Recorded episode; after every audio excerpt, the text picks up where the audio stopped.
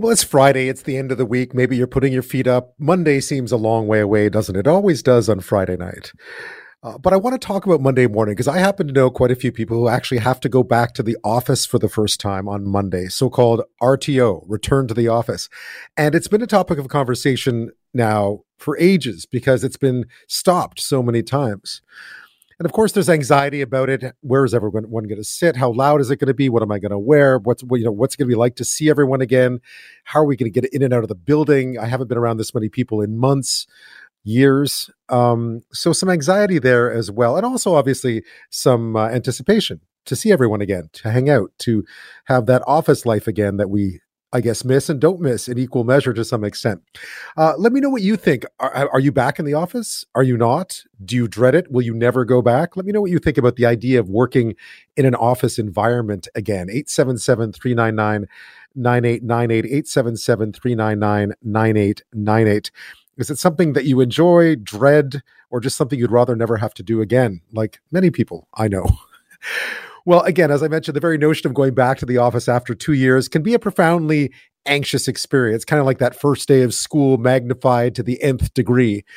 Working at home while isolating also changed some of our habits. We got to work a bit more at our own pace, wear what we wanted to wear, and worry a little bit less, a lot less, about the daily chore of getting dressed for work and all that entails, including the scrutiny you might get when you walk in the door of the office.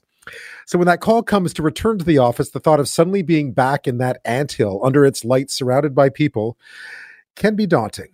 Well, joining me now is Emily McCombs. She's deputy editor of HuffPost Personal and author of a recent article called I Gained 70 Pounds During COVID. Here's what happened on my first day back in the office. Emily, thanks so much on a Friday night for taking the time to talk to me.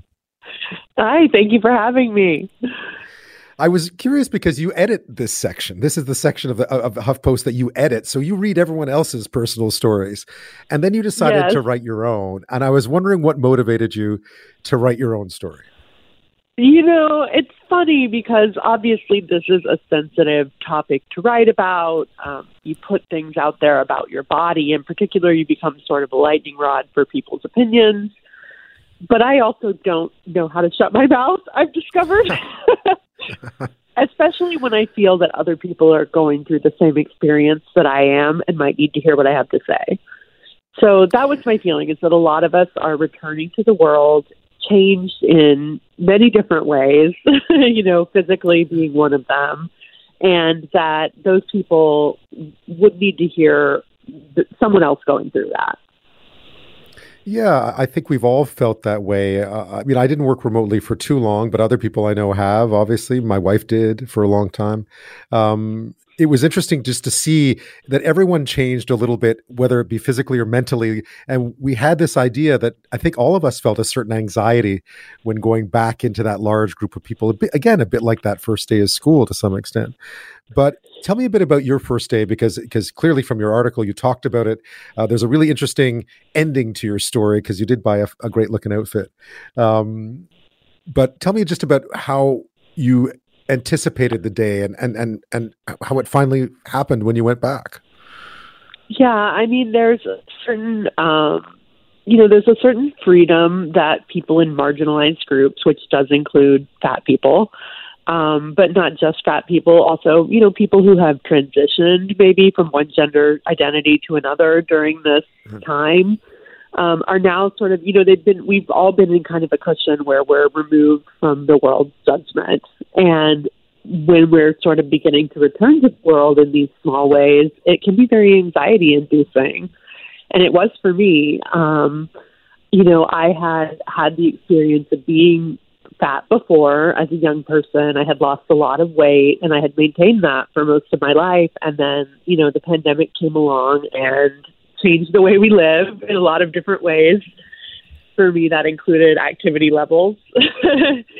and yeah. um and I found myself back, you know, where I had been before and I knew sort of the pain and the treatment that can come along with being in a larger body. So I was very afraid to go back to the office um and to you know, potentially be judged or treated badly or, you know, luckily none of that happened. So that is kind of the twist ending is, you know, really nothing bad happened to me. No one said anything backhanded to me. I didn't feel, you know, excluded. Um, and I did, you know, w- do my best to show up in a fabulous like Barbie pink suit so that everyone would sort of know that I was happy with myself and to keep their comments to themselves. There's a great picture of Emily in said suit in her article, by the way. One of the things I thought reading through the article that I, I found touching was that it, it felt like through the pandemic that maybe we'd reached a point where we could do away with some of the judgment.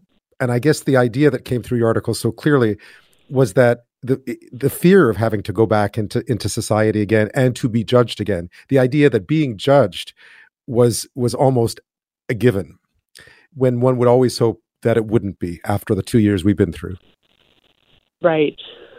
Uh, and you know, the thing is, the response from the article, and I have excellent filters on Twitter, so I don't see what I know is out there, you know, some of the more body shaming or egregious comments. Um, I'm happy not to see them. But uh, the people who have reached out to me directly, and that has been a lot of people, um, have had really wonderful, kind things to say and have just thanked me for putting this perspective out there and feel seen and are going through the same experience. And, um, you know, that was a surprise to me because I expected to be kind of trolled into the ground writing about this. So maybe there has been some measure of change. Yeah. I mean, you do explain this in your article very, very succinctly because, and you talked about it earlier. You're as a child, you you you went through this. You went through being. Uh, I think there was one incident you describe in there about having something thrown at you, which is just, you know, I, I think back to being a kid too, and some of the awful things we did as kids. Yes. Um, you know, um, and and then old, when you were older, you lost a lot of weight, and, and but it changed sort of your your perspective of things.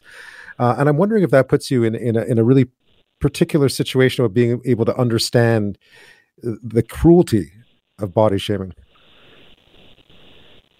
Right. Um, you know, it's interesting because I I have written so much about body and body image throughout my career, and I'm now looking back and realizing that for much of the time that I was writing about it, I really was pretty thin. you know, I didn't feel that way, but I was well within like the range of thinness to obtain the privileges that come along with it, if that makes sense.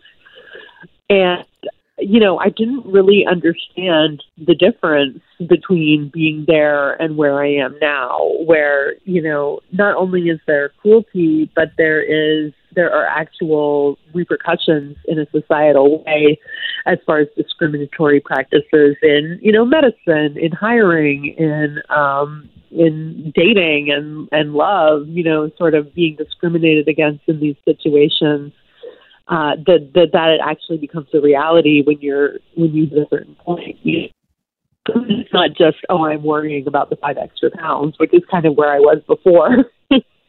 yeah. One of the things, again, and I think we've all felt this in some ways, in different, very different ways. I, I, I won't compare one to the other, but you you you quote someone that you'd spoken to in your article and saying that um, every time she sees someone that she hadn't seen since before the pandemic, she finds herself thinking, "Are they thinking about my body?" Yeah, how did how did that how did that strike you as, as a comment, and how did that how did that resonate with you? Oh, I mean, absolutely. I think that the the experience of of gaining weight or feeling uncomfortable in one's own body or or your body changing in a way that you're not necessarily equipped for or happy with is extremely painful for everyone because of the society that we live in.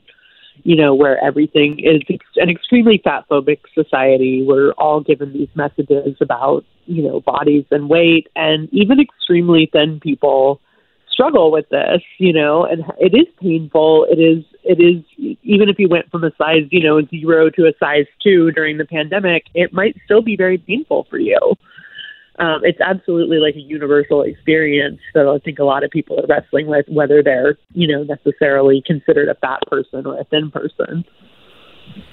I'm speaking with Emily McCombs. She's deputy editor of HuffPost Personal. We're talking about her first day back at work, changes to one's body before you go back. Uh, I think a lot of us have, have gone through uh, changes over the last two years while we were working remotely, specifically, uh, and that returning to the office can be can be difficult if you've changed.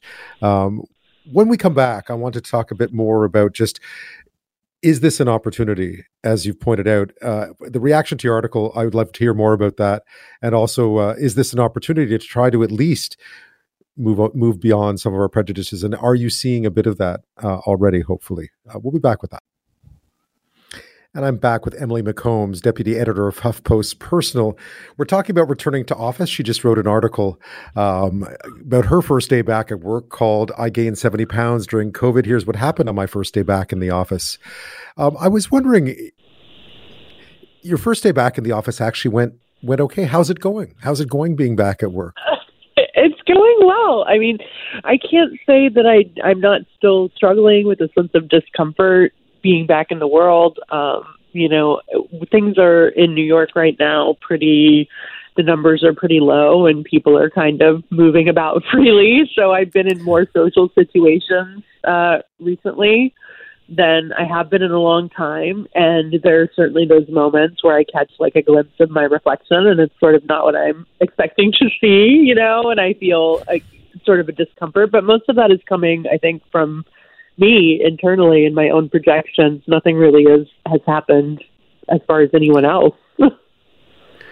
do you, do you long for those for those quiet days, um, sort of at your computer in your living room? No, not at all. Um, I I definitely thrive on the social and getting back into the world has been um, a huge boon for my mental health. I mean, it turns out, you know, whatever people may want to argue about the the um, you know the health impact of of being overweight, but let me tell you, the health impact of just sitting inside for days at a time and not talking to anyone or seeing anyone that is real. Um, that definitely uh, got in my head. So I'm happy to be interacting with people again. I know you're not one. You're not. Uh, you don't give advice for a living, but I suppose, given your experiences, for people out there who may be in your shoes, so to speak, worried about going back, worried about how they'll be perceived, worried about people judging them, what would you tell them? You know, I think it's it's what I say. I say in the piece. I think that of course we're going to have, you know, given again the society that we live in, we're going to have these insecurities and anxieties it's not always comfortable to move throughout the world, you know, in a larger body, and that's a reality. But what I feel is that I can't change my body today. You know, maybe in the future I'll lose some of this weight. Maybe I won't. You know, that's not really the issue. The issue is today I live in this body and I can't snap my fingers and change it instantly. So what is the alternative, honestly, to accepting myself? you know, to, am I just supposed to sit here and stew in self hate or to put my life on hold until I live in a different sort of body? You know, am I just supposed to accept all those messages that I get about not being as valuable in this body as I was in the body before? Like, uh, to me, I just don't have time for that. And I don't think any of us do. I mean, look at the, the, the way that we all felt that time has been on hold for the past few years. We just don't have any more to waste. You know what I mean? Yeah, I agree. it feels like a. I was wondering if, if in some ways getting back into society might have been the best remedy. It certainly helps. I mean, it helps with a lot of things. Um, I think the hope that I sort of expressed in the article was that, you know, after all we've been through, as we're climbing out of survival mode after this extremely traumatic, world changing event, you know, can we all be more concerned about our mental health, acclimating back into our routines, you know, um, relearning the little things that make up who we are as people and you know, can we all be more focused on that than on bodies? And, you know, I'm hoping that that is true when you went back to the office, I was curious to know if anyone else had changed. And did you notice? you know, I didn't even notice. We're always just paying what? so much attention to ourselves. and probably no one was paying half as much attention to me as I was worried about. Yeah, therein lies the cruel part. Everyone's so wrapped up in themselves, they don't even. You're all worried about how people are going to think of you, and you get there, and then people are like, "Hey, that's a nice looking, you know, that's a nice looking pink suit," and then walk away. Yeah, um, exactly. They're just worried about whatever they're worried about. yeah. So no changes that you noticed uh, in terms of just the reaction. I was. I have a few minutes left. I was. I was curious about some of the reaction you've been getting. What have been pe- people been telling you when they've been uh, emailing you about this article?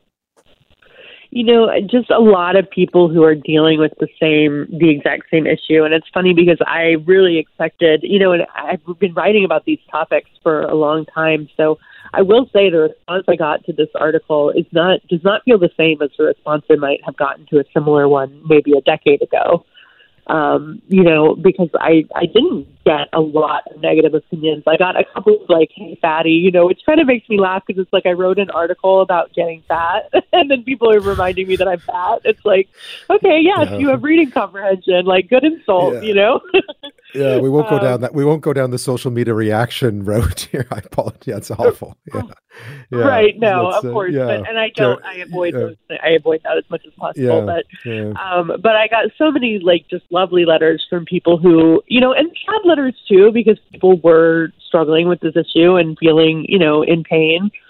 Um, but mostly just people who have also gained weight, who are, whose bodies have also changed in some way, who are feeling nervous about going back or have gone back, and people maybe said some things that made them feel uncomfortable. But a lot of just people who felt seen and were very thankful to have read the message, you know, which was incredible because, of course, that's why we write, you know, to connect with people in that way. Absolutely, Emily McCombs. Thank you so much for taking time on a Friday night to share your uh, to share your story. I really appreciate it. I think it's be helpful to a lot of people out there who are anxious about returning to the office. Oh, great! Thank you so much. Have a nice night. you too. Have a nice weekend.